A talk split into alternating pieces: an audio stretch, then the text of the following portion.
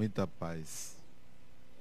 Durante muitos anos trabalhando como psicoterapeuta, não foram poucas as vezes que o fenômeno mediúnico esteve presente em sessões de terapia.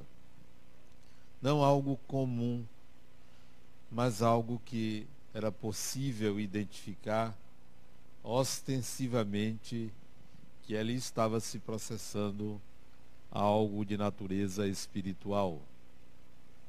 Há que distinguir a influência natural que pessoas desencarnadas exercem sobre nós e vice-versa, da obsessão espiritual.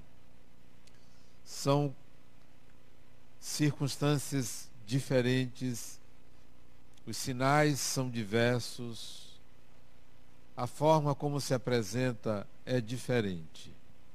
Todos nós somos influenciados, mas uma minoria passa por processos obsessivos.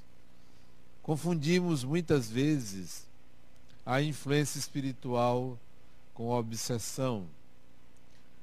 A realidade espiritual, ela se mistura com a realidade material de tal maneira que às vezes é difícil distinguir uma da outra. Interpenetram-se. Espíritos convivem conosco porque são pessoas. Estamos interligados, há uma sintonia e isso tudo é muito natural. Na realidade, nós desnaturalizamos o fenômeno mediúnico. Nós transformamos a faculdade chamada de mediunidade em algo sobrenatural, algo que vai além da natureza. Mas é possível naturalizar o que é mediúnico. Lembro de, de uma sessão de muitas que tive em que o fenômeno mediúnico era ostensivo de um rapaz que ele apresentava sintomas de identificação com uma outra personalidade. Ele vinha ao meu consultório de uma, vestido de uma maneira diferente, diferentemente da idade dele. Ele tinha 16 anos quando eu o atendi a primeira vez, e ele se vestia como um homem de 50 anos. Já se via a modificação na personalidade tão somente pela forma de se vestir. Usava colares de ouro que ele exigia que os pais comprassem joias de ouro, anéis de ouro, relógio de ouro, colares de ouro, como disse, para se apresentar de forma diferente. O corte de cabelo era diferente à moda de 50, 60, 70 anos atrás. O porte, a maneira de falar, e ele se sentava e conversava comigo absolutamente natural. Como se ele fosse aquele personagem. Dialogávamos e eu percebia que não estava conversando com aquele jovem, eu estava conversando com um homem mais maduro.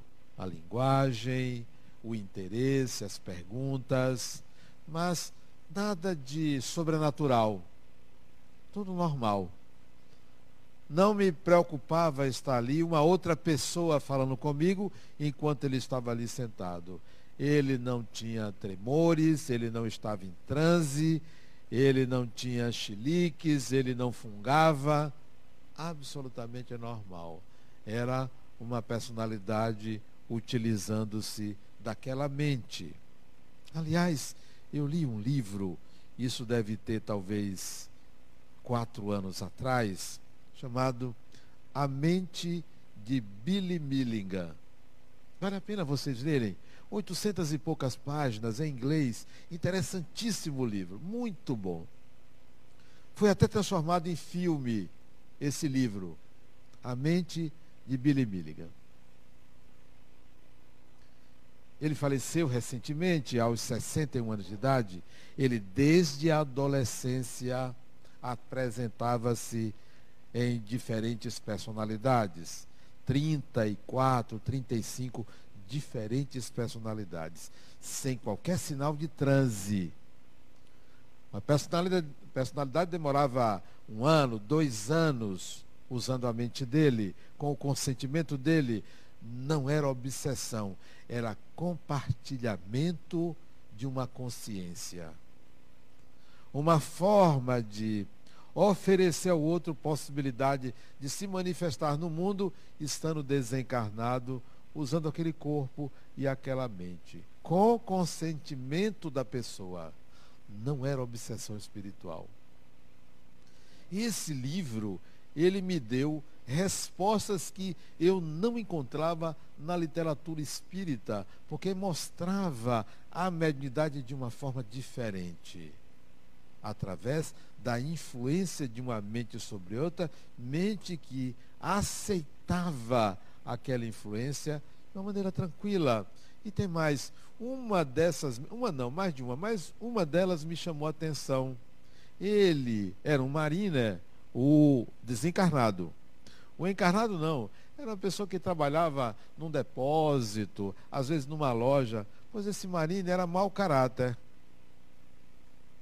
começou a influenciar ele, mas eles eram amigos, um encarnado e o outro desencarnado. Eles eram amigos, só que ele era mau caráter. E ele arranjou uma namorada. O Mariner, usando o corpo dele, arranjou uma namorada. Bateu na namorada e foi preso. E o Billy dizia, mas não foi eu. É uma bela desculpa, né? Só que realmente não foi ele. Neste caso, não foi ele. Ele foi preso. Ele cumpriu pena. E tinha um outro, não, uma outra, uma mulher, que também era amiga dele. Ela desencarnada, ele encarnado. Usou o cartão de crédito dele, estourou o cartão de crédito. E não estava nem aí. E vestia-se de uma forma diferente, porque era uma mulher. Tentava travestisse, mas havia um bloqueio na mente dele que não permitia uma alteração tão grande. Ela se sentia atraída por homens. Isso influenciava a mente dele, mas existia um bloqueio porque ele não admitia a homossexualidade, mas ela queria namorar homens, usando o corpo dele.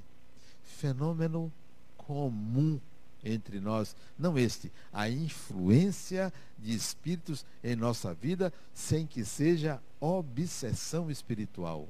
Obs não é obsessão, porque há uma permissão. Nós aqui nos influenciamos uns aos outros, só em olhar você se compara.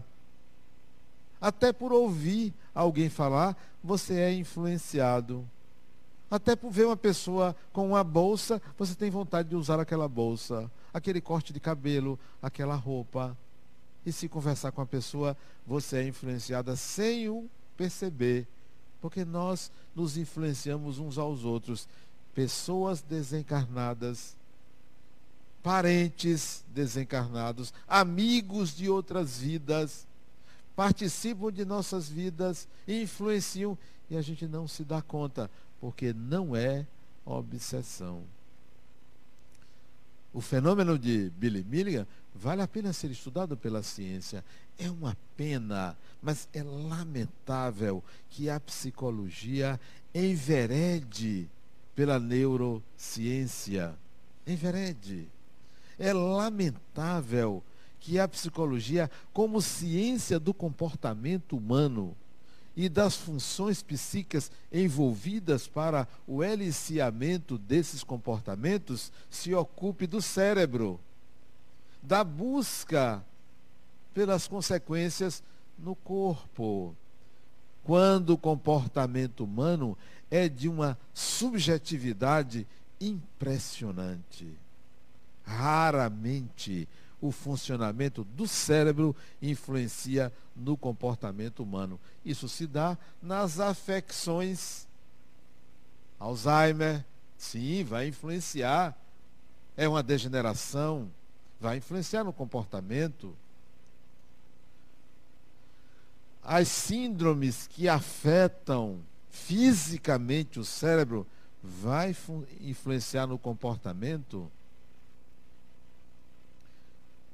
Síndrome de Down vai influenciar no comportamento. Há uma mutação genética, mas o comportamento humano, a grande maioria dos comportamentos humanos não se deve a alterações cerebrais, mas sim a alterações psíquicas. Vamos distinguir psiquismo de cérebro. Cérebro é funcionamento de um organismo, psiquismo é funcionamento da mente. Estão interligados, mas não há uma relação de causalidade entre um e outro. A mente não forja o cérebro, nem o cérebro forja a mente. São aparelhos diferentes, embora interconectados. Pois bem, a psicologia lamentavelmente, é uma ciência nova, não tem 160 anos, lamentavelmente envereda para a neurociência. A psiquiatria, com as suas limitações, se ocupa se ocupa da contenção química, como se o comportamento humano pudesse ser contido por um remédio ou pudesse ser alterado por um remédio. Não, não alcança o fenômeno mediúnico. A ciência em geral não alcança a influência espiritual. Resta o espiritismo para colocar alguma luz, porém, por enquanto, tratada como um viés, tratada como religiosidade ou religião, tratada como algo místico, tratada como algo ligado à fé. E aí deixamos de lado fenômenos importantíssimos, importantíssimos, que viriam é, a, a avançar a ciência, fazer a ciência ir mais adiante. Não, a gente deixa de lado. Então esse rapaz chegava ao consultório com outra personalidade. E eu conversava, sabia que não era ele. Duas, três semanas depois, ele voltava com uma outra personalidade. Interessante que ele tinha um corpo físico que se adaptava, ele se maquiava, ele se vestia de forma diferente. Ele, uma vez, veio como artista. Interessante que ele cortou o cabelo igual o artista num filme, que eu assisti o filme, igualzinho. E ele tinha um rosto é, largo, ele parece um europeu, então ele se assemelha aos personagens que ele escolhe. Nesse caso, ele escolheu um personagem encarnado, porque esse artista ainda está encarnado. Vestia-se igual, falava igual, nem conversava comigo. Aí há uma diferença entre uma mente que se molda a uma personalidade encarnada e uma mente que se molda a uma personalidade desencarnada. Vocês podem pensar, será que não, ele não estava é, atuando como ator quando ele dava a ideia de que era uma personalidade desencarnada? Não. Vocês sabem por quê?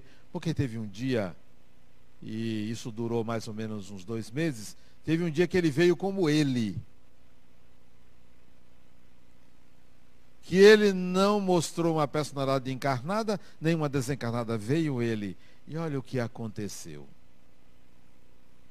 Ele veio normal, isso a essa altura ele já tinha 20 anos. Eu o atendi até os 22, dos 17, 16, 17 até os 22 anos. Essa altura ele já tinha 20 anos. Ele vem para o meu consultório sendo ele. Vestido como um jovem de 20 anos. Tranquilo, conversando normalmente. E me perguntava assim, Adenal, o que, que você achou de fulano? O desencarnado que ele tinha cedido a mente dele para conversar comigo. Disse, não, gostei de conversar com ele, interessante, né? Ela estava naturalmente. Aí ele disse, rapaz, eu estou sentindo uma tristeza muito grande. Ele dizendo dele, né? Eu disse, mas por quê? Isso eu estou me lembrando de umas coisas que ruins, pensamentos ruins. E isso não sou eu. disse, mas que pensamentos ruins são esses? Disse, não, eu fico pensando que eu matei uma pessoa. Aí eu perguntei, você matou alguém? Ele disse, matei. E quando ele disse matei, ele sentado, ele escorrega na cadeira, deita-se no chão, num tapete, e aí começa a rastejar como uma cobra, como se ele fosse uma cobra, e começou a urrar como se fosse um urso.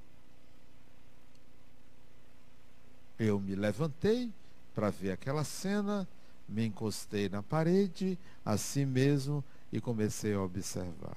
Isso demorou talvez uns 25 minutos.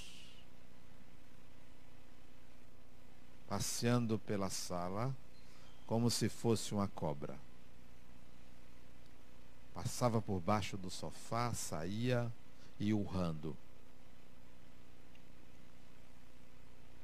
a personalidade dele sai e entra aí a obsessão espiritual. Agora já não era uma influência, era uma obsessão provocada pela culpa de ter matado uma pessoa que não foi nessa encarnação, porque ele não fazia mal a uma mosca. E ficou ali, passava para cá, levantava a cabeça, deitado no chão, levantava a cabeça, me olhava, passava, eu aguardando o desfecho daquilo. Sem nenhum pré-julgamento, sem nenhuma ideia do que estava acontecendo, bloqueava qualquer possibilidade da minha imaginação dizer, eu sei o que está se passando. Eu não sei. A melhor coisa de um terapeuta é a sua ignorância, porque a ignorância abre a mente para a percepção da realidade. Abre a mente. Quando você acha que você vê uma coisa, não se esqueça que você está percebendo, é uma percepção, porque a realidade, para ser de fato vista, é preciso que você saia da imaginação, bloqueie as imagens padronizadas que você tem na sua mente. Esses dias eu testei isso. Eu volto rapaz. Esses dias eu testei isso. Eu botei um quadro no meu consultório. Um quadro, uma imagem, uma fotografia. Aí eu peço à pessoa, o que, que você está vendo aí, fulano? Ah, que paisagem bonita. Aí descreve a paisagem. Diz, você tem certeza que você está vendo isso? Claro, Adena, olha aqui. Um lago bonito, refletindo o céu. Bonito. Quem tirou essa fotografia? Ah, foi um amigo meu que me deu. De fato, um amigo me deu a fotografia. Bonita. É da fazenda dele. Você tem certeza? Peraí, talvez nós estejamos vendo coisas diferentes. Onde está o lago que você está vendo? Aí ele se aproxima, é ela, né? Olha aqui, o lago aqui. Isso aí não é um lago, não. Me prove que isso é o lago. Aqui a linha. Isso não é, não. Se afaste. Olha, volta. Adenal, tem um lago aí. Isso não tem. Vocês podem perguntar assim, mas que foto é essa que a pessoa. E de dia, a foto é de dia numa fazenda. Uma fazenda. A foto é de dia. Não está escuro, não está nublado. Fotografia com máquina profissional. Não é uma fotozinha assim. Não tá. Não tá. Não sei se a Sônia já viu isso. Já viu, né, Sônia? Lá no meu consultório. Aqui. Sabe o que aconteceu? Esse amigo meu me deu a fotografia. Um quadro grande. Enrolado, eu não vi a foto. Ele me mostra no celular. Olha a foto que está nesse quadro aí. Diz, Poxa, que foto bonita. Eu dizendo, que foto bonita. Diz, pois é, essa foto da minha fazenda. Trouxe para você. Tá bom. Levo o quadro para casa. como a casa que eu moro pertence à minha esposa, porque a casa é da mulher, não é sua. Você pensa que é sua. Então eu perguntei a ela, minha filha, onde é que eu boto esse quadro? Abri o quadro, ela disse, aqui da minha casa não. Não tem jeito, não adianta. Não adianta, vai ser uma briga. Não, então vamos levar para casa de Itacimirim. Lá também eu não quero. Então, vou deixar aí. Deixei ali, ficou ali, ficou ali. Aí um dia eu disse, sabe uma coisa? Eu vou levar para o meu consultório. Tirei um quadro, botei esse. Só que quando eu fui botar o quadro, quem fez a moldura do quadro, o quadro é grande. É grande. Quem fez a moldura, colocou o pino de prender no lado contrário. Eu notei, digo, opa, isso é prato feito para um psicólogo. Eu vou botar ao contrário. E botei ao contrário. A imagem está invertida e ninguém percebe. Agora, quem está ouvindo já vai entrar lá, já se for um dia lá, já vai saber que está invertida. Só teve uma pessoa que quando entrou disse, esse quadro está invertido. É o único, o único. Por sinal, um jovem de 17 anos, ele disse, está invertido. Ele disse logo. Ele disse, rapaz, você é um gênio. Para umas coisas, para outras ele não é gênio. O que você vê é o que você quer ver. Não é o que está ali. É o que você quer ver. Quando uma pessoa lhe fala uma coisa, você a julga. Isso é o que você quer ver, porque você não sabe quem é a pessoa, você julga por uma fala, por uma frase, por um comportamento, por uma experiência, você rotula. É o que você quer ver, não é o que o outro é. Por isso, a fala de Jesus: não julgueis para não ser julgados, porque a sua percepção lhe pertence. Não é o outro. Ah, mas eu conheço. Ainda tem gente que diz, no arriar das malas, eu sei quem é. Não sabe. Ninguém conhece ninguém na sua totalidade. Nós conhecemos estereótipos. Numa linguagem filosófica, nós conhecemos os universais, mas não os particulares. Não conhecemos porque o ser humano é uma singularidade. Não conhecemos. Cuidado com suas percepções. Filtre. Pense melhor. Analise. O ser humano é inviolável na sua singularidade. Só tem acesso à singularidade do ser humano o divino. Só ninguém. Você pode viver 200 anos, 300 encarnações com a pessoa, você não tem acesso à singularidade. Muito menos se alguém disser assim: eu sou uma pessoa transparente, verdadeira, eu falo tudo de mim. Não consegue, nem que você queira, ninguém consegue mostrar a sua singularidade, porque isso só é acessível ao divino. Pois bem, ele, a cobra, circulava na sala, em movimentos rítmicos, impressionante. E ele é um homem alto. Alto. Ele é, eu tenho 1,70m, ele deve ter 1,82m, 85 por aí. E sassaricava ali na sala como se fosse um réptil rápido.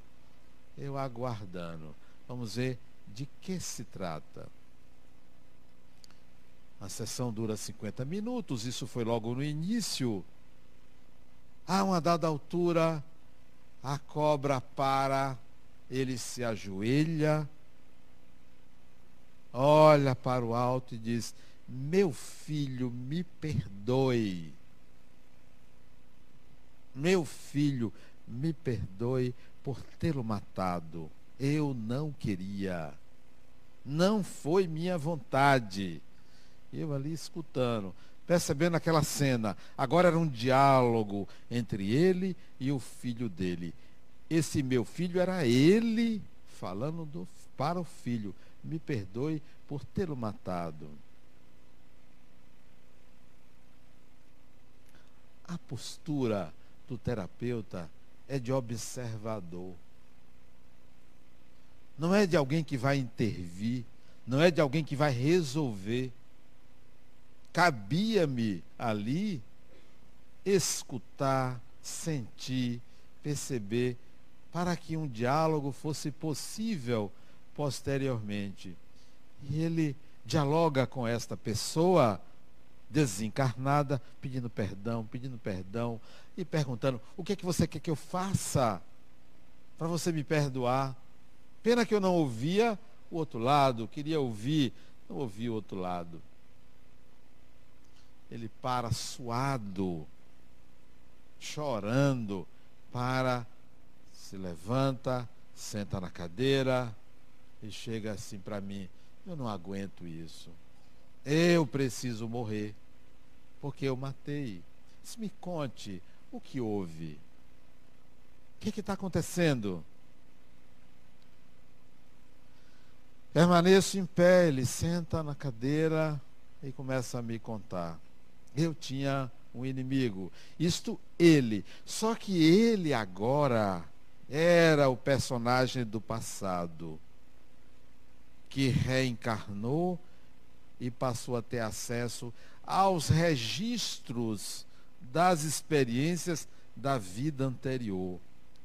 Que neste caso o cérebro não foi capaz de bloquear, ele se lembrou do passado. Ele disse: Eu era um fazendeiro. E o meu vizinho era meu inimigo. E descrevia a fazenda dele, onde ele vivia, em que cidade era, com detalhes, e dizia assim, ó, brigávamos, eu queria matar ele. E fui para matar meu vizinho. Não consegui. Atirei, mas não pegou. Só tinha um tiro. Provavelmente numa época de uma arma que só tinha um tiro, que só dava um tiro. E fugi. Fugi. Só que eu não esperava que meu vizinho quis se vingar de mim. Foi lá e queimou a minha casa. E meu filho morreu queimado na minha casa. E ele se culpava pela morte do filho. Era essa a culpa dele que provavelmente estava ali na cena, talvez não cobrando do pai, talvez querendo ajudar ao pai, agora reencarnado, mas o pai, por conta da culpa, atraía espíritos que provocavam isso nele, subjugando ele. Subjugando. e contava chorando. E aí conversávamos sobre esse passado. Agora, naquela sessão, é que eu via de que se tratava, quem era aquele indivíduo que cedia sua mente para outras mentes. E foram anos para retirar essa culpa, uma culpa kármica, uma culpa do passado e que a mediunidade facilitava a obsessão. A obsessão. Num processo de fascinação, ele mostrava quem ele não era, fascinado, e de subjugação, que levava ele a se comportar como um réptil. Num fenômeno chamado de licantropia. Isso num consultório. Isso não era no centro espírita, isso num consultório. Quantas vezes isto aconteceu? Cadê a psicologia para lidar com isso? Vai dizer o quê? Que é um transtorno de personalidade? Que é um psicótico? Que é o quê? Cadê a psiquiatria? Vai oferecer uma medicação para conter um ansiolítico, um antipsicótico? Ou um remédio para esquizofrenia? Cadê? Cadê a neuropsicologia? Vai dizer que isso está numa região do cérebro. Para quê? Não, não alcança. Não alcança. Não tem como alcançar. Há que surgir uma outra ciência, seja com o nome de espiritismo ou não, que alcance essa subjetividade, essa dimensão que transborda o cérebro, que transborda as explicações filosóficas, religiosas. Isso nada tem a ver com religião. Religião é atitude para consagrado. Religião é atitude para consagrado. Equivocadamente as, as, pessoas pensam que religião é para se religar a Deus. Mas religar de quê, se você nunca esteve desligado? Religião é a atitude do ser humano para com algo que ele considera sagrado. Isto é religião. Eu não quero me religar a Deus, porque nunca tive desligado. Nunca tive. Quem se desligou está lá no mito de Adão e Eva. Religião como religação vem de uma ideia judaico-cristã, porque para o hindu não tem religação nenhuma. É atitude para consagrado. Para o taoísta é atitude para consagrado. É atitude para consagrado. E mediunidade não é nada de sagrado. Nada de sagrado. Esses dias, esses dias não, ontem, eu hospedei um amigo em minha casa. Ele tem 35 anos que mora nos Estados Unidos. E ele ficou hospedado em minha casa. Felizmente hoje foi embora. Não. Hoje não, hoje é quinta. Ontem foi embora. Né? Ele ficou hospedado de terça para quarta. Quarta-feira foi embora. Que maravilha. Né? Mas uma ótima pessoa, nós estávamos conversando sobre os Quakers. Vocês conhecem a palavra em inglês, né? Sobre os Quakers. Eu disse a ele que eu fui fazer uma palestra na Inglaterra, numa igreja Quakers. E ele é um historiador. Nós conversamos durante duas horas. Eu disse a ele, ó, fulano, quando chegar meu limite, eu vou dormir. Né? Meu limite foi dez e meia. Ainda dei meia hora a ele, né? Dez e meia, ele estava querendo conversar. Eu digo, ah, tá, para mim tá bom papo tá bom, mas eu estou com sono. Aí deixei ele na cozinha fui dormir. Ele ficou lá conversando com Rosângela. Rosângela deve ter aguentado mais cinco minutos. Aí subiu. Estávamos conversando sobre os Quakers.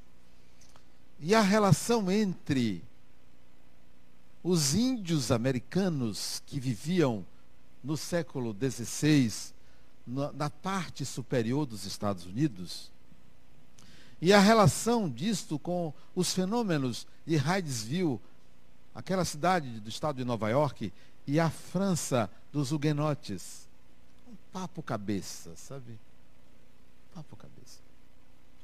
Papo muito bom, porque ele tem uma cultura fantástica. Ele é autor de livros e já falou aqui nessa casa, acho que há uns dois anos atrás, mais ou menos. Falou duas vezes. Pessoa maravilhosa.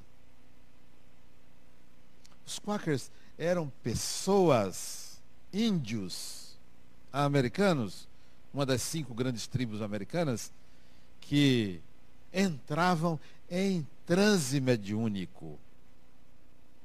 Quaker significa tremer. Tremer. E tinha uma categoria de Quakers que eram pessoas que tremiam muito. Os médios ostensivos a mediunidade é algo antigo, porque vem do tempo em que ele me falando, eu me lembrei de um livro que eu tinha lido sobre esse assunto, sobre os Quakers, como o Espiritismo surge na França, mas trazido por essa linhagem de espíritos que vai nessa pegada da mediunidade e chega ao mundo com o nome de Espiritismo. Tudo tá, está interligado. Tudo. Isso não é religião. Isso é mediunidade. Isso é orgânico. isso é psíquico, isso é espiritual. Associamos a religião porque aquelas pessoas que anunciaram os princípios do Espiritismo eram religiosos e falavam em Deus.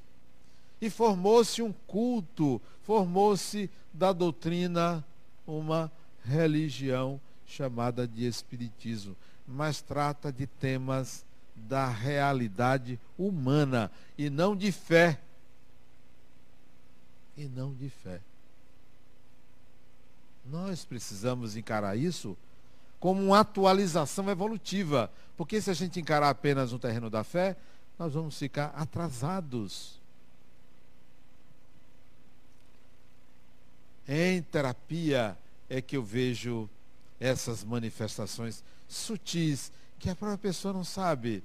Uma vez eu atendi uma menina de 13, 12, 13 anos de idade, isso tem muitos anos, talvez uns 15 anos. A mãe chega para mim, a mãe e a menina, sentada no sofá, diz assim, Adenauer, eu trouxe minha filha aqui, porque ela está com alguns problemas.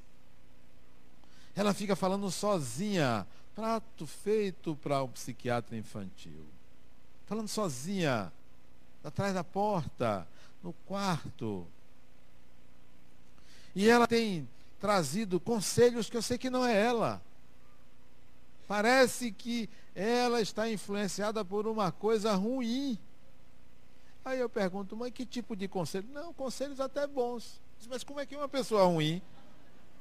Não, mas isso só pode ser coisa do demônio, disse a mãe. Meu filho, isso é mesmo. É. E contou outras coisas que a menina andava fazendo, né? Eu disse, mãe, eu posso conversar com ela sozinho? Sim, aí eu perguntei à criança na frente da mãe. Fiz algumas perguntas, a menina saiu com evasivas. Eu disse, mãe, eu posso conversar com a menina? Daqui a pouco eu chamo a senhora. Ela saiu. Eu disse, me conte, o que é está acontecendo? Ah, tio, minha mãe não entende dessas coisas.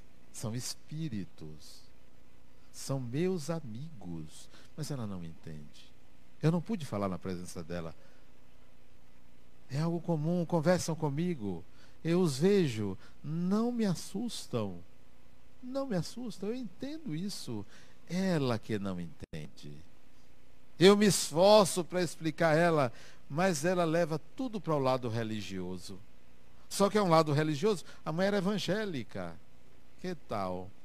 E a menina médium, médium madura, isto é, alguém que tinha maturidade de lidar com o fenômeno e saber o que era aquilo, sem ter estudado. São espíritos que já reencarnam amadurecidos. Eu sei o que é isso. Eu sei lidar com isso, independentemente da educação contrária. Independentemente. Mediunidade. Eu fiquei tranquilo, que maravilha. Que bom que você encara dessa forma. Vamos ver se a gente ajuda essa mãe. Né? Entra Dona Maria. Bora, Dona Maria, vem para cá. Vamos conversar. Olha, Dona Maria, a senhora precisa de ajuda. Também eu fui. A senhora precisa de ajuda. Como assim? A senhora precisa de ajuda. Sua filha é médium. Médium. Sabe o que é médium? Mediunidade. Ah, porque chega uma hora, não tem que estar tá ali ajeitando as coisas, ou é ou não é. Esse negócio de ficar, não, é porque isso é uma coisa assim, é médio, médio, ela lida com o espírito, ela tem maturidade para lidar com isso. A senhora precisa de ajuda para entender isso aí. Sua filha não tem problema nenhum. É uma criança normal. Normal. Nem me lembro o nome disso, tem muitos anos, acho que tem 15 ou 16 anos atrás. Lembro da fisionomia da menina. Nós perdemos um tempo muito grande sem dar atenção a isto. Sem dar atenção a isto. E a vida está passando. E a gente pensando que isso é coisa da religião. Não, eu vou no centro espírita para tirar o encosto. Oi? Criatura, encosto é de cadeira, de sofá. São pessoas. Até quando o ser humano vai pensar que se trata de um ser sobrenatural. São pessoas. Como você, como eu. O outro me disse, Adenauer, eu já resolvi o problema da morte. Não tenho mais medo da morte. Isso é mesmo. Estou me preparando para morrer. Isso é mesmo, é. Eu disse, pois eu já não me preparo mais.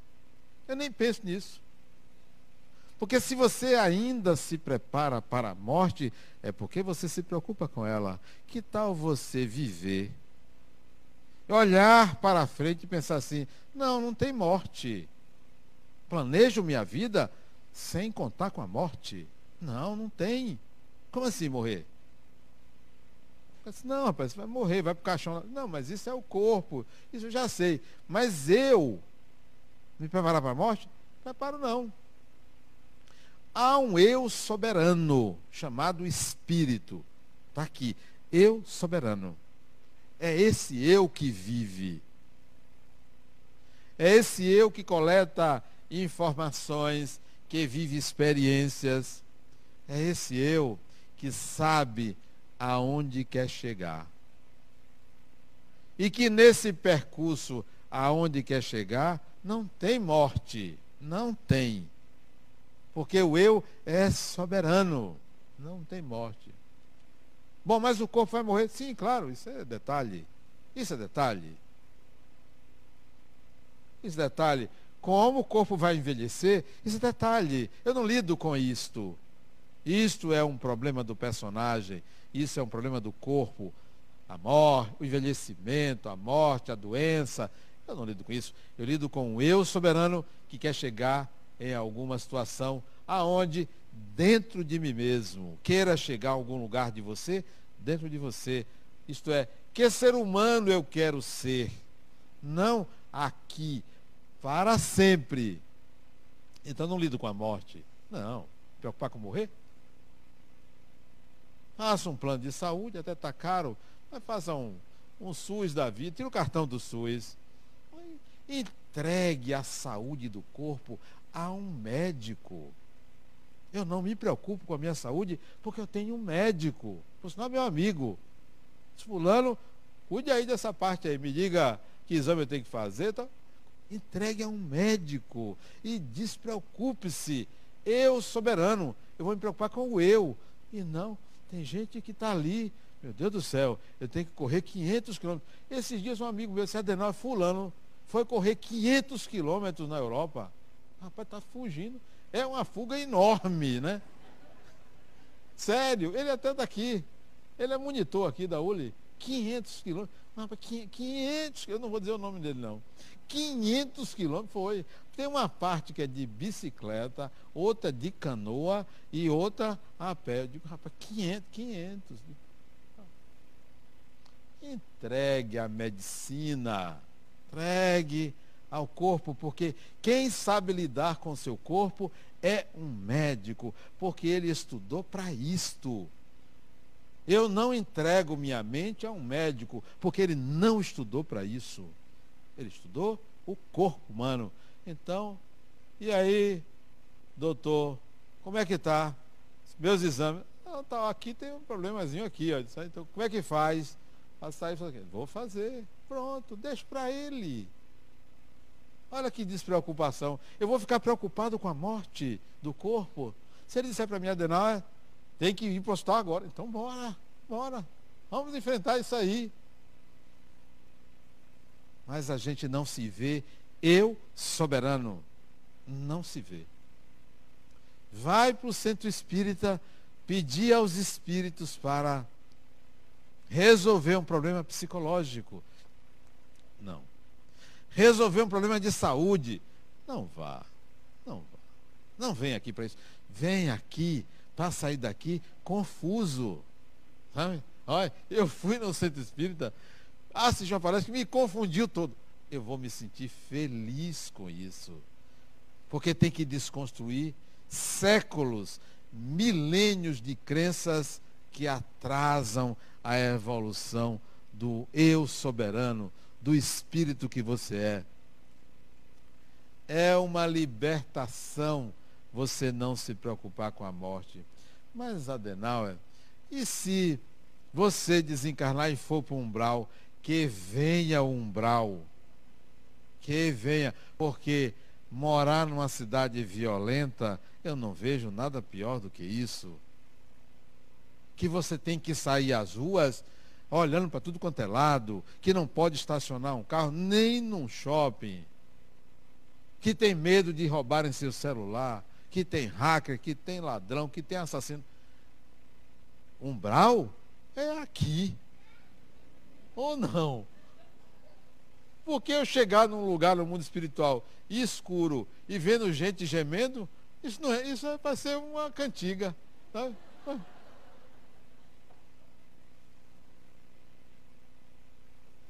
Você sair aqui num bairro de Salvador, em determinado horário, é melhor ir nu.